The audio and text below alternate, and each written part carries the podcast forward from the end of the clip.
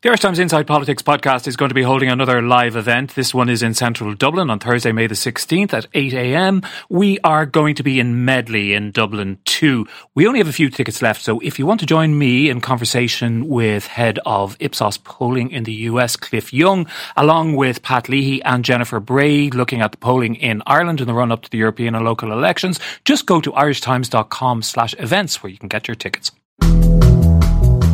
It's Wednesday, November the 1st, and you're very welcome to the latest instalment of the Inside Politics podcast from the Irish Times. I'm Hugh Linehan. Less than two years ago, Labour was not only in government, it was Ireland's second largest party, with the largest parliamentary representation in its history.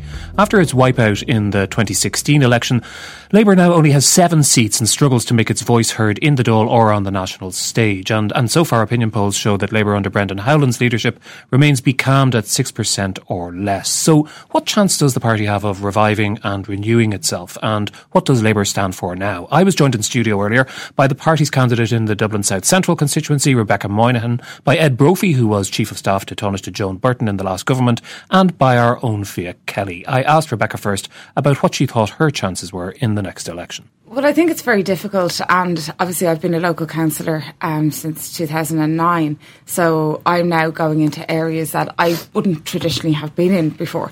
So it's very much like starting all over again. You have to introduce yourself to people; people don't know you, um, and in terms of that, like it, it, it's it's a trudge.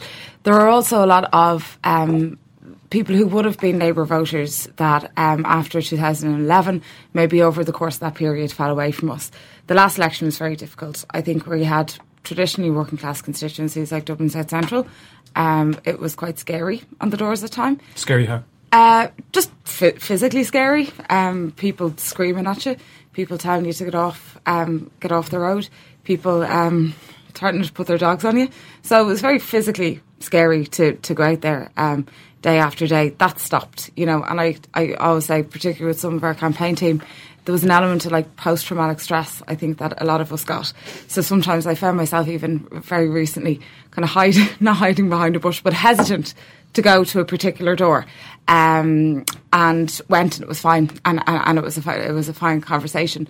But I think why after do you, why do you think there was such anger? That, I don't want to in this podcast get into the whole going over the tea leaves again of the, the record of Labour and government. I mean that's been ventilated enough. We want to kind of look forward a bit more. But that extremity of anger, which I think I see even still to some extent on social media against against you know Labour Party candidates, why why so extreme? I, I don't know. I, I don't think it's just about the Labour Party. I think politics is getting very extreme at the moment. I think debate is very extreme. Um, I've just been looking at some of the stuff that's happening in the, the US and how people have completely polarised and there's no rationality, there's no debate. People go online, they, they scream certain things, they scream certain um, statements, and there's no debate that's happening. So, so I think it, it's happening in general, and I don't think it, it's just about the Labour Party, but I think there's been so do you think what, what, what, what you were experiencing on the doorsteps was an extension of the way of learned behaviour online? Yes, I do, um, and I think it, it does happen that our it, in Ireland, particularly, people meet you one on one. So I think if you have pent up aggression and frustration and people are reading things online and they're they're getting more and more annoyed about things and, and certain things that you know weren't necessarily true or weren't necessarily factual or there, w- there was a two way debate about it. There was no debating with people. There was no having a rational conversation with some people. So I, I think that anger towards the Labour Party specifically is gone. I think um, it's more indifference at the moment, which I'm kind of happy about. And then it's well, a case of just you, yeah. well, yeah, yeah, it's an improvement. Um, and then it's going to be a case of trying to win people around again. You know, there's a number of different steps that you have to take, particularly when you're a party who you know collapsed in the last election. I, I don't think there's any dispute over the fact that we did absolutely collapse. Um, so things are changing, but I don't want to be a Pollyanna and say, you know, it's absolutely fantastic out there. You know, we're going to storm back with 30 seats. That's not going to happen. Um, but I think we're slowly but surely chipping away and re-establishing. Because Fiach, there is no sign of the Labour Party storming back to, to 15 seats, much less the 30 if we're to go by the most recent polls. No, I think they're hovering around 5 to 6% in most opinion polls over the last while. The stated target of the party, Brendan Howlin said he wants them to double their seats, so that's 14 as far as I know. Um, but uh, it's interesting Rebecca says it's gone from anger to, to almost indifference.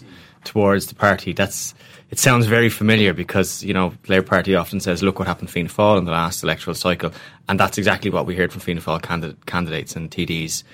Sometime through the last all, you know, we've people have stopped being angry. They're now indifferent to us. We have to make the case to them. But the problem is, we still haven't seen the Labour Party making that case strongly yet, and it's probably because they're hampered by their small numbers at a national level. Um, they're crowded out by Sinn Féin on the one hand and the hard left on the other. But I think the big, the big task for the party, first of all, is going to hold the seats they have. So they have seven. It's not anyway guaranteed that they will be held. Rebecca's obviously one of the, you know, the better hopes for the party, along with Ged Nash, Kevin Humphreys, and Aodhán Ó Ríordáin. So you'd have to give them a fighting chance of getting towards 10 seats, I think, on a good day, but doubling the figures, I don't think it's going to happen. Because um, Adrian Kavanagh, I don't want to uh, misquote him. Uh, Ed, Ed's a big fan of his.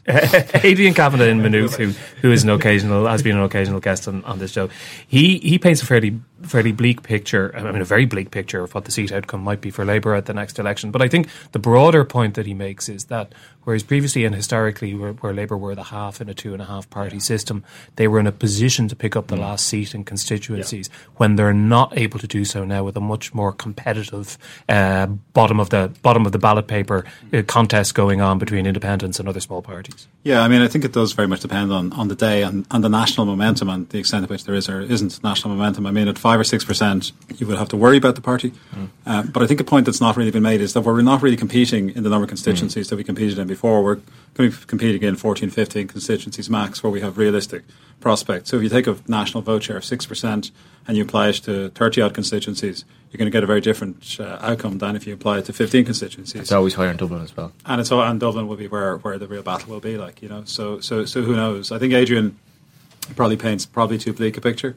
Uh, but at the same time, I think it's touch and go. I mean, it, re- it really is. You know? Be- because historically, I mean, one of the things I, I, I, think, which we're talking about him when he's not here, I'll have to give him a shout. One of the things that, that, that he perhaps doesn't take into account is the fact that always uh, the Labour Party, going back for decades, even when it's in some difficulty, has you know local, has specific localities Correct. where a, a, a high-profile politician Correct. has a loyal following, probably irrespective of what party they're in, Correct. and that, that that has acted traditionally as a bulwark against complete collapse when they're it, doing badly. It, it has, and also I think the thing you have to take into account, and I mean, Rebecca talks about the toxicity and the kind of fact that that's ebbing away a little bit at the moment.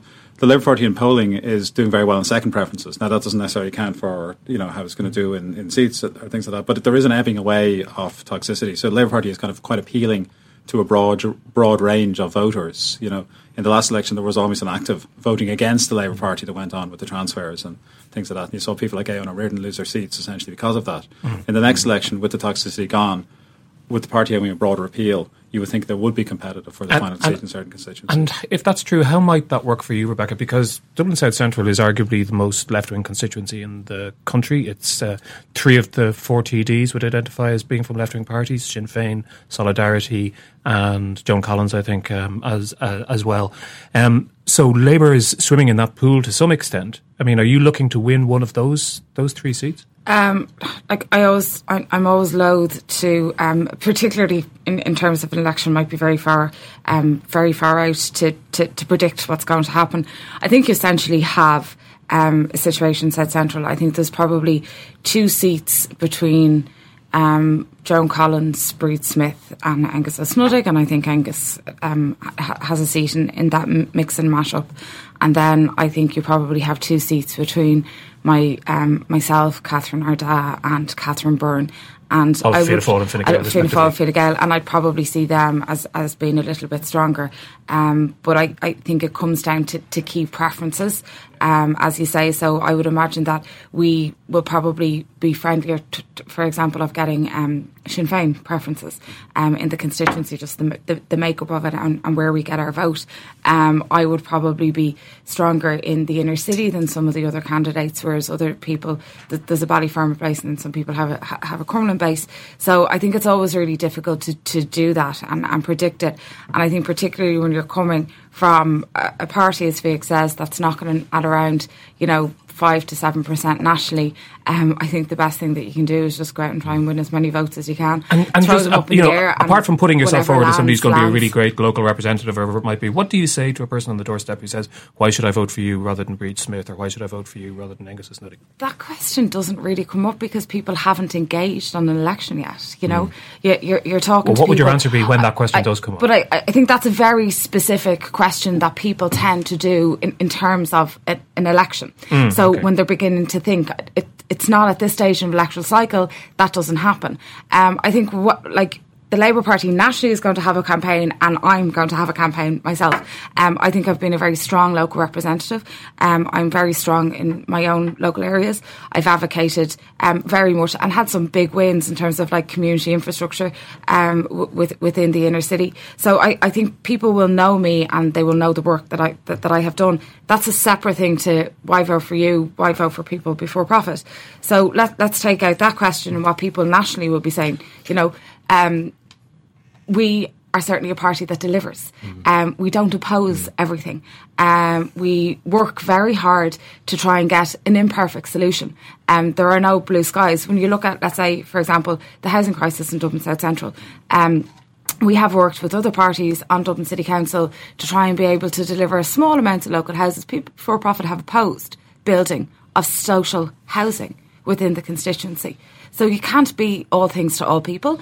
And I think once an election happens, people will realise that you can't give bland answers and be all things to all hmm. people. So, so Fiach, just just to understand, decisions. what Rebecca's describing there, it seems to be is there, there, there's two things. One is the nuts and bolts of getting back into mm-hmm. constituencies mm-hmm. and probably refreshing and reviving organisations that mm-hmm. might have atrophied a bit, um, and the other one is is some differentiation from from what else is being offered to the electorate. And the key point of differentiation there is that uh, we have certain policy positions, but we're a party that looks to implement them rather than mm-hmm. a party of of permanent opposition. Yeah, that's a fair assessment. I think you know when you, you are hearing anecdotally that people like Rebecca Ó Ríordáin and Kevin Humphreys are working really hard on the nuts and bolts aspects of actually getting elected. And I think Rebecca's right when she said, you know, people aren't engaged with an election question yet. But when they do engage, perhaps the Labour Party will have something to say because the big two have made it plainly obvious they don't want to go into government with Sinn Féin. Fianna Fáil has made it plainly obvious that it wants a centre left government of some description. And we're going to have a situation where it's highly likely that the big two will be very close to each other in terms of seat preferences, like it could be two or three each way. So, in a situation where we return after the next election and maybe the Labour Party has seven, eight seats, they suddenly become crucial in terms of forming well, a government. Martin's already fluttering his eyelashes furiously. But Brendan Howlin is not going to say before an election, "I'm going in with you or you," because you just give away your bargaining chip after an election. So I think the Labour Party may, in the latter stages of a campaign, if Sinn Féin are shut out because everybody says they don't want to do business with them, could become relevant in that it could be Brendan Howlin who, after election, if he decides to throw in his lot with Micheál Martin, throws Micheál Martin a number of seats ahead of Leo Varadkar, and then they have the authority to form a government, or vice versa. So you could see perhaps a, a situation that the PDs used to play on coming into play for Labour. Do you think that kind of proposition, though, Ed, is, is is a good electoral strategy to win as many seats as possible in the general election? We're the Labour Party, we're the sensible party of the left. We'll go in and we'll act as a brake on the excesses of Leo Varadkar, or we'll work in partnership with Micheál Martin. Is that the right place for Labour to be right now? Well, I mean, I think the party has to just have an independent strategy in the mm. election. It, it, shouldn't indicate beforehand who, who it would go in with, or even if it's going to go into government. I mean, my personal view is that the party should always be in government or should always be at the table for government formation. Uh, I mean, if you look at any other European country or any other country where there's a social democratic party, the question as to whether it does or doesn't go into government kind of never arises because it is just assumed that to get social democratic policies, the social democratic but party. isn't that usually because in most other European countries, the social democratic party will be the largest partner in, in a coalition of that sort? Well, I mean, on a good day, used uh, used to be the case. I mean, yeah. a, on a good day in Ireland, between fifteen and twenty percent of the electorate vote social democratic or think social democratic, right? The problem is that the current political arrangements mean that the social democratic vote is fractured between a number of parties and independent. So it's kind of less than the sum of its parts, uh, and that makes it less, you know, give it less bargaining power, I guess, uh, in terms of government formation. Um, so in terms of the Labour Party, I think it has to be looking at government formation. Uh, it has to be in the mix. It has to be at the table. Uh, but it shouldn't be indicating beforehand which way it, which way. Isn't the other part of that though that that fracturing also means that Labour, as still the largest social democratic party, leaves itself very vulnerable to attack from those other smaller parties for compromise and all those kind of words that are seen as dirty. Well, I mean, social democracy, if you want to go all the way back, is a compromise between Labour and capital. I mean, so any social democratic party that's that's critical of compromise kind of doesn't understand social democracy uh, in the first place. If you're talking about the people on the further left, they're they're Trotskyite revolutionaries. I mean, they don't believe in Parliament anyway. I mean, they Or even from they- you look at the level of they- criticism by the Social Democrats of, of the Labour Party, for Well, the. Social Democratic Party uh, in Ireland is kind of the wing of the Labour Party that is anxious about going into government. Essentially, that's what it's made up of. It's made up of people who are, you know, who agonise about the Labour Party going into government and were very had deep misgivings about the Labour Party in government. Uh, that, that that's what that is. And there's always been a tradition of that in Labour, isn't there? In, in Irish Labour, there's always been a, a part of the party that, that resisted going into government. Always, always, always, always. But it's always the thing that's puzzled me. Uh, and I mean, maybe I'm, you know, stand alone in that, or maybe me and a few other people stand alone in that. I've never understood that because I don't understand why, if you're a social democratic party, you don't want to go into government. I mean, it seems to me self-evident that, that that is what that is what you do in order to get your policy, irrespective of whether you're a smaller social democratic party than is the traditional uh, situation in the rest of Europe. So, I, I mean, I, I, I think we have to be at the table. Um, Rebecca, I mean, Ed mentions the rest of Europe, and one of the things is we, we tend to look through whether provincial or local prism at these things sometimes. I mean, social democracy is a long, honourable political tradition going back a century, a century and a half or, or, or so.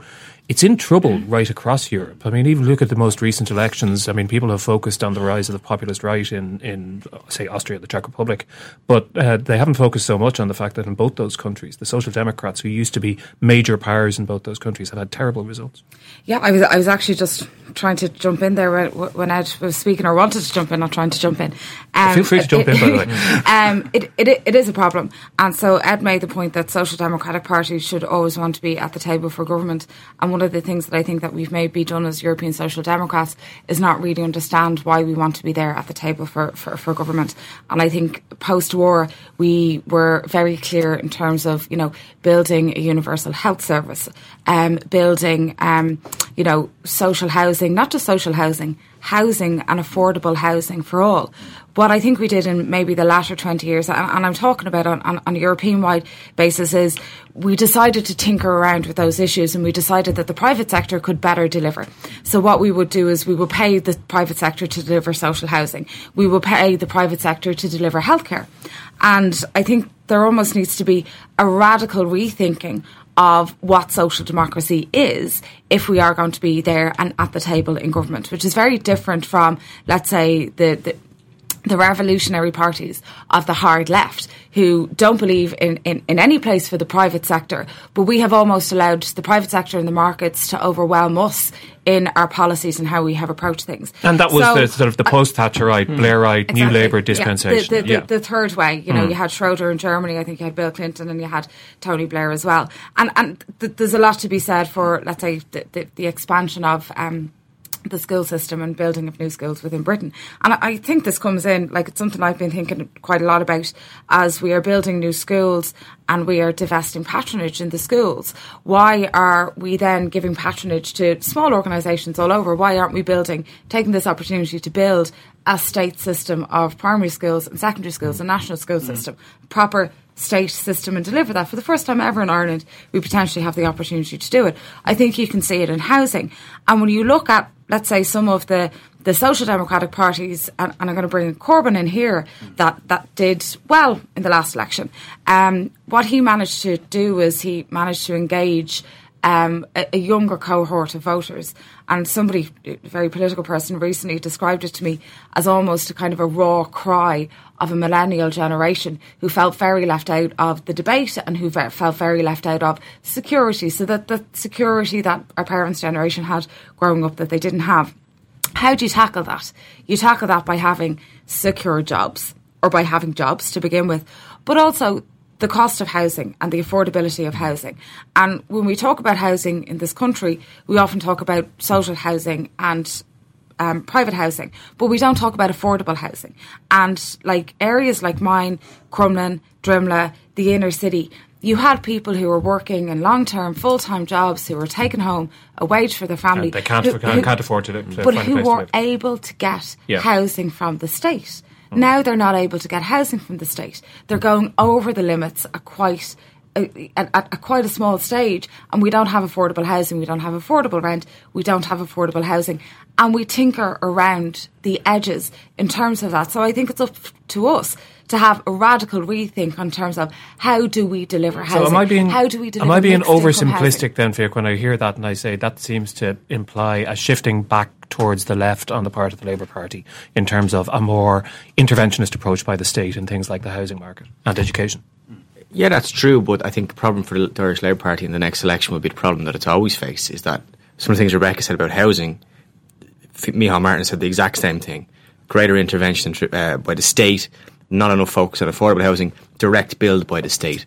So I think for the Labour Party, the trick is to go back to the left, but find a space within the left for itself in Ireland because Micheál Martin readily identifies himself as a social democrat as well, although he puts a bit of a Republican tinge on it. Can I jump in there, Fiach? Yeah. I mean, I mean, like you know, Micheál Martin's never going to be better than the real thing, though. I mean, I mean, if you want to get the real social democracy, it is it is the Labour Party that's. But that's, that's the Labour Party has to, to make that point in election. Labour Party has to make that point in election. But I mean, Micheál Martin is essentially opportunist. Like you know, he was he was to the right of Genghis Khan uh, when he was in with uh, Mary Harney. Now he's uh, reinvented himself as a social democrat. Uh, Some people see that as the genius of Fianna Fáil. Oh, it is. It is It's the shape shifting is, is, is the genius. Uh, but it, but at the same time, the authenticity of the social democratic offer is going to come from the Labour Party. It's not going to come from Fianna Fáil. Fianna Fáil will pivot and change all the time. Although Fianna Fáil will say, and we've had representatives mm. Fianna Fáil in this studio saying it, you know, Fianna Fáil is the party that, that built the most affordable housing and social housing in the state. Mm. Fianna Fáil is the party that provided free education. Sure. Fianna Fáil is the true think, party well, I mean, yeah, like in terms of the people Fianna Fáil historically representative, the kind of you know the, the, the urban kind of working class and the and the rural poor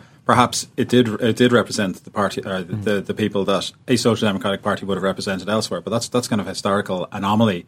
But I think it's kind of gone now because Fianna Fáil has gone on a big journey. It went very much to the right. But they're starting to move back. They're starting to move back into that space. And like they are talking about the things in, in terms they of are. housing provision that Rebecca's talking about. The they policies are. are. almost exactly the same. They are. They are. So yeah. the Labour Party needs to maybe go a bit further to the left. Or I think what Rebecca said about the kind of the, the war cry of the millennial, the millennial that you know you'll always have Fianna Fáil adopting, well, they are now kind of social democratic policies, but they won't probably appeal to that millennial electorate. Well, and is there an opportunity for Labour Party to speak to the younger cohort who have the same concerns? Yeah, where I where I tell you because I obviously come from from the left, but I tell you where I'm I'm extremely disappointed um, in the vote that Fianna Fáil had on the Eighth Amendment, exactly. and to see these old men um, get up um, at that conference, and I watched it, and I, and I was really disappointed. And I was particularly really disappointed for women within Fianna Fáil or younger women within Fianna Fáil to see them to tell me what I can do with my body, or to, for, for them to be able to equate um, my health and my life um, as being equal to the life of a life that might be dependent on me. Mm. And and that's where Fianna Fáil don't have. So those, it's the opportunity for Labour and but, liberal but, policies. No, it's not just liberal because they don't have those same instincts, and and it's it, it's not just like abortion is as much a class issue as it is a healthcare issue as well, mm. because it's about affordability mm. and travel is about affordability. So, so, so that's maybe where we go and we break. And, and I think Ed is right.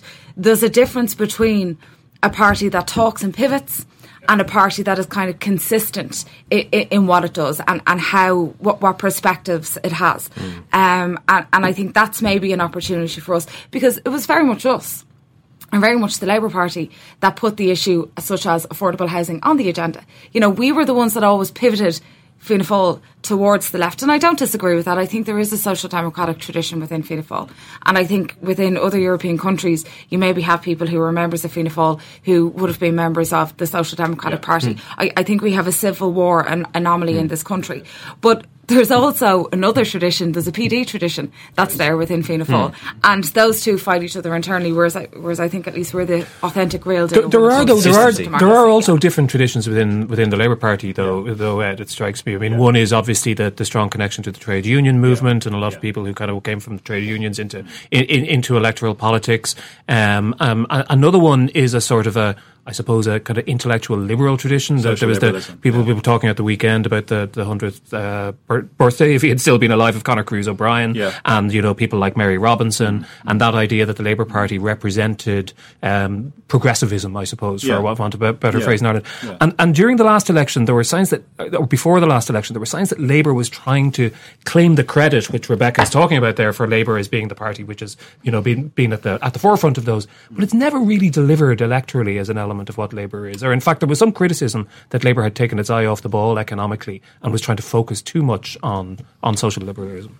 As it, yeah, I mean, there's, there's yeah, there's always the argument that that, that uh, pursuing the liberal agenda has never meant that we get any votes. Yeah. you know, I, I, don't buy that at all, though, because kind of our core vote is is a liberal, progressive vote uh, people who believe in the liberal agenda and a pluralist society. Uh, so I think, and you know, but the other thing about the Labour Party is we do the right thing. I mean, it is the right thing to do. We we believe strongly in these things. We believe strongly in a pluralist society. We believe strongly in, a, in the liberal agenda. We always have. We are kind of as well as being Ireland's Social Democratic Party, we're also Ireland's Liberal Party, really. There is no real liberal party. There's no real home for political liberalism in Ireland. There really never has been outside of the Labour Party. If you think about it, I mean, true political liberalism, and I take everyone from, you know, uh, Conor O'Brien is kind of a Burkean liberal to the extent that that is a thing, like, mm. you hmm. know, uh, all the way to, you know, people uh, who are now kind of currently pursuing, you know, transgender rights or abortion rights or whatever. Like, so it's it's kind of a wide panoply, but it is essentially political liberalism in the kind of classical sense. And is there not? And we've, and we've always, we, are we're authentic in that. I mean, and I, mean, I think, Rebecca, I think. Rebecca's point is very true. Like, I mean, you know, Fianna Fáil are just inauthentic uh, on both social dem- democracy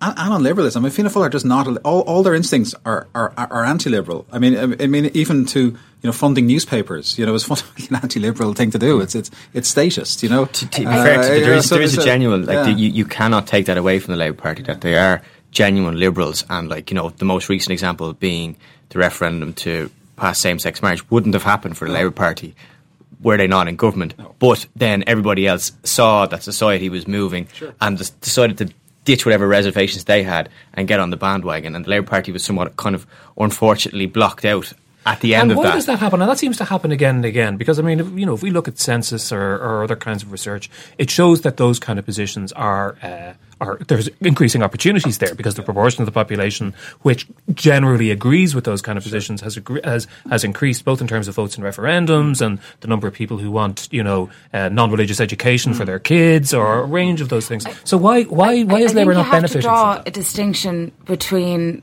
a, a liberal progressive left mm. and a liberal individualist, you know, mm. and, and, and there is liberal individualists. The PDs were a perfect example that they were socially liberal, mm. but they were liberal on an individualist basis. Well, that's the so Burkean tradition, which yeah. Shed is talking So I think there's yeah. a lot of people that, that, that sign up to those liberal progressive politics, but are not necessarily economically left or don't believe within the collective or don't believe within state intervention. That shouldn't be where we're at. Mm. And that's certainly not where I'm at. You know, I, I am not that type of liberal. I am a liberal, but I'm a progressive left liberal. Um, and I think maybe when you say, so there is more people that are signing up to a liberal philosophy, but if you want, let's say, non non religious intervention within the school mm. system. Are you doing that from the perspective of an individual as parents, or are you doing that from the pers- perspective of do you want to build a state education system that values all children equally? I'm very much of a state education system that values all children equally and that all faiths are respected within that system and that people learn about culture. Um, so I, I, think both. there is it's possible to, to, be both, isn't it? I mean, yeah. economic liberalism and social liberalism are not necessarily directly connected, but sometimes they are, and equally, social liberalism can be connected with the kind of progressive. Absolutely, but in answering the question as to why the Labour Party has not necessarily tapped into that very large Liberal vote, I think you might find that there's a lot of Liberals who, let's say, for example, supported mm. marriage equality, yeah. that mm. might be then economically, economically individualistic I mean, and, yeah. and, liberal, and, and, and that's not our vote, it, and that's not what. Is, is, it the, is it the case then that sometimes the I suppose the and left left progressive left wing economic p- message at Labour is saying there's people gets drowned out, gets drowned out or, yeah. do, or do people who accept that message from a kind of economic point of view yeah. may not necessarily agree with or have been behind the curve somewhat on extent, the liberal and to what social extent uh, policies. then might it be a, might part of this problem be that the Labour Party has never been the preeminent um, party in Ireland, unlike its social democratic equivalents in most other European countries, including the UK. So it doesn't have, for historic reasons, a rootedness in the broad working class as mm. part of its DNA mm. to the same extent that, say, the Labour Party in the UK has. I mean, does that does that not cause a problem for it when it's addressing these kinds of issues? Well, I mean, it, it does have a rootedness in certain working class communities, you know, uh, but I, but I guess the kind of the history of the Irish working class is very different to the history of other European working class because we didn't really have an industrial revolution. We didn't have that kind of mass political consciousness that, that, that, that occurred in Britain and, and other countries. Mm. And urban base. Mm. I, I, mean, to, to, just pivot back to the other thing, though, I think on the liberalism, I think we've been a victim of our own success to a large extent as well.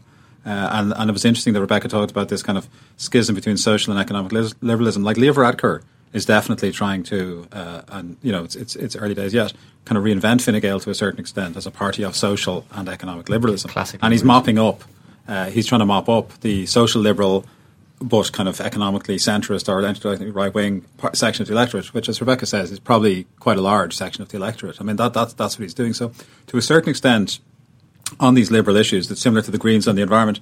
Everyone's a liberal now to a certain extent, or, or wants to appear like they're apart liberal. From Fianna Fáil. Apart from Fianna Fáil. Well, they tried. They, they kind of tried a little bit with Averil, but it didn't really work out. Like you know, there is there is, like, there, is, know, there, there is a voice yeah. within the party. Yeah. It is a small voice yeah. at the moment that realizes that they have to become more modern in their outlook, more modern to certain issues. But Fianna Fáil. yes, yeah.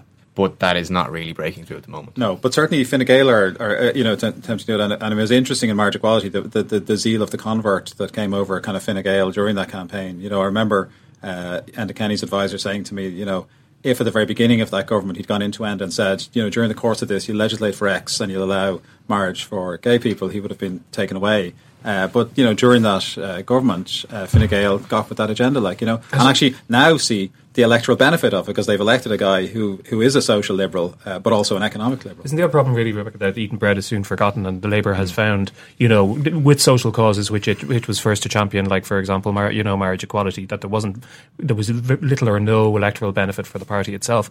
Um, following that, is, is, there another element as well, which is that, in, in my perception anyway, Labour was always a place where fresh ideas were introduced into Irish politics, and uh, again, the kind of intellectual tradition which I, I referred to earlier and that some party, or in fact, perhaps all the parties, but you know, perhaps most naturally, Labour should be the one that's looking at the kind of brand new issues which the 21st century is proposing to us, and which are actually are part of the problem that other social democratic parties in other European countries face. How do you deal with things like the gig economy? How do you deal with things like uh, rising inequality? How do you deal with things like financial institutions which are out of control? Um, all the all the globalism, all those kinds of issues, migration, indeed, as well. Yes, I agree. And I think there are huge challenges facing us that no social democratic party, and you look at even, let's say, the Democrats in America, um, you know, they're having a resurgence with Trump. They're very lucky because they're able to, you know, pitch themselves against something. Um, but social democracy and social democratic parties in Europe, as I say, almost dropped the ball um, on economic issues or the consequences of globalisation. Mm-hmm. And, and, I think that's a big debate. I don't think it's a debate for the Labour Party to solve. I don't mm-hmm. think it's sure. even a debate for the. No, but it needs to have ideas and proposals. Absolutely. We definitely begin, we need to begin to have that debate again about essentially how do we deliver for people? How do we give people mm. delivery and security um, in an age of automation, in an age where people are, you know, ju- um, technology is going to be taking over jobs. What do we do? Is it a universal basic income? I'm not too sure that that's a, a, way of solving it because I see the consequences of that will it will give corporations an opt out of, out of paying a fair and living wage, mm. and you'll have something like the family income supplement where the government are stepping in to do it. But how do we do that? How do we guarantee our citizenship? Security, how do we guarantee our citizenship a good life in an age of automation, in an age of globalisation, in an age where people can, can, can pull capital and, and, move it out? So. Those are big ideas, and it, w- it, would be very interesting to see if the Labour Party took them on because. Mm. I think the most interesting thing that was said in the podcast was, you know, Rebecca's phrase, what was it, the, the anguish cry of the millennial. Yeah. There's mm. nobody addressing those issues in Irish political debate about you know precarious uh, working arrangements, automation of, of jobs in the future, etc. So, well, I don't know about that. I don't know about. That. I mean, Ged Nash was was, yeah, was, was a, a minister who was when, actually yeah, appointed by us yeah, to yes, actually do it. I mean, he, was so the, he, was the, minister for the gig economy that. essentially. But there's uh, nobody loudly making those points now. No. Like Ged Nash was actually on the radio last night talking about it. So, in fairness to him, he hasn't dropped no. the baton on no. that. But if the Labour Party were to address itself, you know, combine those issues that matter to certain people mm. with, you know, you know, house building, liberalism, social liberalism, then it could be on to something in, in some in, in way. Order, in order to do that, Fiach, when I listened to you talk about that, I immediately, and I said we weren't going to talk about the past, I can't forget Ruairí Quinn's with his big sign about how Yeah. university charges weren't going to be weren't going to be implemented, and then they were implemented, which is almost exactly the opposite of what Corbyn pitched to younger voters in the UK uh, earlier this Well, year. let's see what you know? happens when Corbyn gets into government. Yeah, I- and, Well, there is and that. I, I, I think we've changed But again. did you have to make the promise, like- Yeah, Yeah. Like, really, like I cannot see the Labour Party get into a campaign next time out making foolhardy promises like that. No. Like it, it, it won't happen again. And Ed's point about being open to everybody, not shutting everything down, I would I would imagine that applies equally to Absolutely. you know dreamlike policies as well as government formation. C- Can I just make a point on, on those bigger issues? Because Fiach is saying that that's maybe a space for the Labour Party, but I, I think it's a space for the Labour movement and the, the, the wider left. And I don't think the Labour Party can be just be the leader and the driver in that. And I, I think there's very much a connection in terms of um, quality of life and collective organising. Um, and the role of the trade union movement having that, and, and for people to begin to join unions and collectively bargain again, because I think The reality, though, is that the trade union movement. I mean, I'm, we're, I'm- I think Fiach and myself are both members of a trade union, Yeah. but we're pretty rare in the private sector to be members of a trade union Uh, these uh, days. So the trade union movement is disproportionately. It's coming back- it's coming back to you, though, it's, isn't it? it's still currently disproportionately focused on public service In, Ar- in workers. Ireland, isn't it is, but inter- uh, Rebecca's point is true. I think it's coming back internationally. I mean, if you look at the big kind of organising uh, struggles in the US, they're all about the minimum wage and things like that, and it's all trade unions, so like with service workers, fast food hmm. workers, things like that. So it is coming back. Okay. At, at the time of the Industrial Revolution, that's Yeah. when unions began to organise, Exactly. and, and I think it is the new cry that we need to do it as a, as a wider labour movement because, and, and it comes down to this, and this is why I'm saying, you know, I, I, I'm a liberal leftist as opposed to a liberal individualist. I think that the collective working together achieves more than the individuals working individually. So you have that in the gig economy. You're asking people who should be employees to basically beg for a job. It's back to the situation where you were down hmm. the, the docks with the hands up, hmm. you know, hiding your, your, your broken leg so you could hmm. show that you were physically able to do work. And, and I think that's the cry. But it is the, the cry of the millennial. Yeah. to realise Yes. those problems and organise sufficiently to get people on board. Like if there's anything that Yeah. the left can take Yeah. from what has happened in the UK is the organisation of the younger voter, of people in momentum and other groups. So it should Do you be think Labour here can But approach anything like that level I don't of think have so. to success? I don't think so. I think it's. I think that that's. I think Rebecca's right. You know, the fall off participation in trade union movements, etc., is not a challenge for the Labour Party. It is a challenge for the trade union movement that they need to show that they can speak to the concerns of younger people and organise in a way that's relevant to younger people. You know, that might be through this mass online engagement, like we've seen with Momentum. It might not be the traditional going around paying your subs to the shop steward in your organisation, but, it, it's, there also- to be done. But it's also delivering for people. Yeah. It's actually doing things But for it, people. it, you know. it's it's not just trade unions. Yeah. It's not just hmm. the Labour Party. It's the Labour and Progressive movement. That includes things like the Greens. That includes people yeah. like the Social Democrats, mm. a wider social democratic movement, mm-hmm. because we are stronger. And Ed is entirely right. Our constituent parts aren't adding Does it up to, to probably yes, absolutely. Yeah, And, and how might that manifest itself in, in the real world? I don't know. Ed? I'm not convinced about Sinn Féin because I'm not convinced really where Sinn Féin stands on these issues. I mean, I think I think Sinn Féin is quite opportunist uh, on, a lot of issues, and, and there's a whole legacy, uh, whole legacy there. But I mean, I think to Rebecca's point, I think the centre left, or the progressive left, the social democrat left, is less than the sum of its parts currently in Ireland at a time when it's probably never been more needed. You know, uh, so so so there's a fracturing. Uh, and until that fracturing is kind of dealt with in some way, and it probably won't be But it, until it after like the next not, election. No, no, not after the next election. You No, tried. You no. tried it after the last election. You, there was kind Well, of. it was probably the wrong time. Like we were, we we had been destroyed, and we were very, we were coming from. a Well, it looks like you know, as as you know. it, it looks like the Green Party would be open to some sort of cooperation. There is the cooperation already. I mean, you but can see it what- already, yeah. Like when you have a situation where you're seven plus two plus two, like, and the differences between you guys are, are relatively minimal. So it makes no sense to have this kind of quarrelsome kind of uh, uh, group of people How much on the of it is left. personal? I would say a lot uh, between the Labour Party and the Social Democrats in particular is personal. I think that goes from sundered relationships that happened during the Labour Party's last term in government down to fracturing of local Labour Party organisations and local activists going off to, to gather with the Social Democrats. So I'd say the split between the Labour Party and the Social Democrats is very personal, as you can see by. You know, sometimes I think there was a month or two ago there was an outright rejection of the suggestion of any sort of cooperation between the two. Yeah. The Greens, it's not really that personal. The Greens, Eamon Ryan is a pragmatic politician. Uh, I think he would be more open to doing business. But I think with the Social Democrats, the personal animus is going to be the main difficulty that will have to be overcome. Fiach, can I ask you, is Brendan Howlin a reluctant leader, and does does, does a, a newer, fresher face need to be part of uh, recovery for Labour?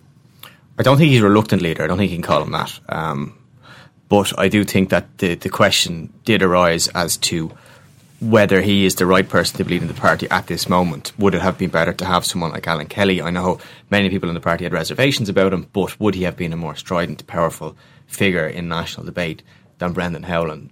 Does Brendan Howlin now look old beside Leo Varadkar? And then we're going to probably see a change in Sinn Féin with Mary Lou McDonald that question, I think the Labour Party made their decision a couple of years ago. So they decided really to suck it up and wait yeah. till the next election. And there is a kind of there's a bunch of contenders who they're hoping will be back in the Dáil. Yeah, I would think so. That. If you look, if you look at the, those people we spoke about, like you know, Alan Kelly divides opinion in the party that was plainly obvious from the last leadership election. There are a cohort of people like Aodhán Ó Ríordáin, Ged Nash that I um, I would imagine that many people in the party are hoping make it back into the Dáil. Alex White. Alex that's a bit more of a, a, steeper climb, I would imagine. Yeah, but Alex did very well in in in the last election. You know, he he was in the hunt mm. at it. But I like think more people dismiss him than. But the point know, being that where there was. are a lar- large number of people in the party waiting for the guard to come over the top of the hill and yeah. get back into the Dáil sure. and then lead the party. That's right. Yeah. That's. Do you agree with that? Yeah, absolutely. You know, when you come back with seven seats, you come back with seven people. Um, so the, the, the choice isn't overwhelming when it comes to something like that. Um, you come back with a lot less resources. Um, your relevancy within the Dáil and outside um, is depleted. So you know you, you don't come back, you don't hit 6.4%, I think it was, and then suddenly jump up mm. tomorrow. You know, there's actually a consequence of all that losing staff, losing resources. So I, I definitely do think that for the Labour Party, it's certainly a, a two election project. Um, I don't think Brendan um, is delirious enough to expect him to be riding into the Dáil with 30 people mm. uh, walking behind him after the next election. I think we're realistic about it, and I think we need to be realistic about it.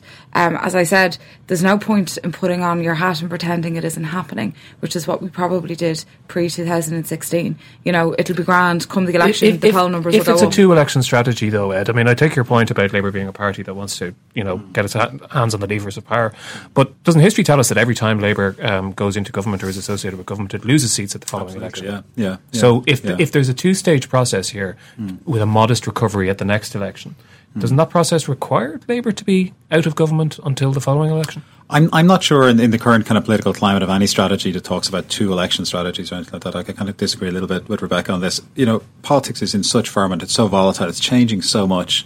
Like, who the hell knows what's going to happen? I mean, who the hell thought Fianna Fáil would be back the way they are now after the you know before the last election? You know, who, who, who knows what's going to happen after the next election? I know the polls are quite steady, but I mean, we don't know. There are so many potential external forces happening. Like, what's, how's, how's Brexit going to? What's Brexit going to do for our politics? At the moment, it's a kind of a bipartisan issue.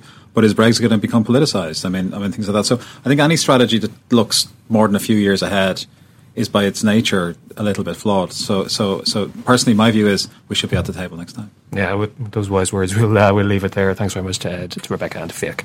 And that's it for this edition of Inside Politics. Thanks to our producer, Declan Conlon, and our engineer, JJ Vernon. Remember, you can always find us on irishtimes.com slash podcast, or you can subscribe via iTunes or whatever your preferred podcast provider might be. You can get me on Twitter, or you can mail me at hlinehan at irishtimes.com. But until the next time, goodbye and thanks very much indeed for listening.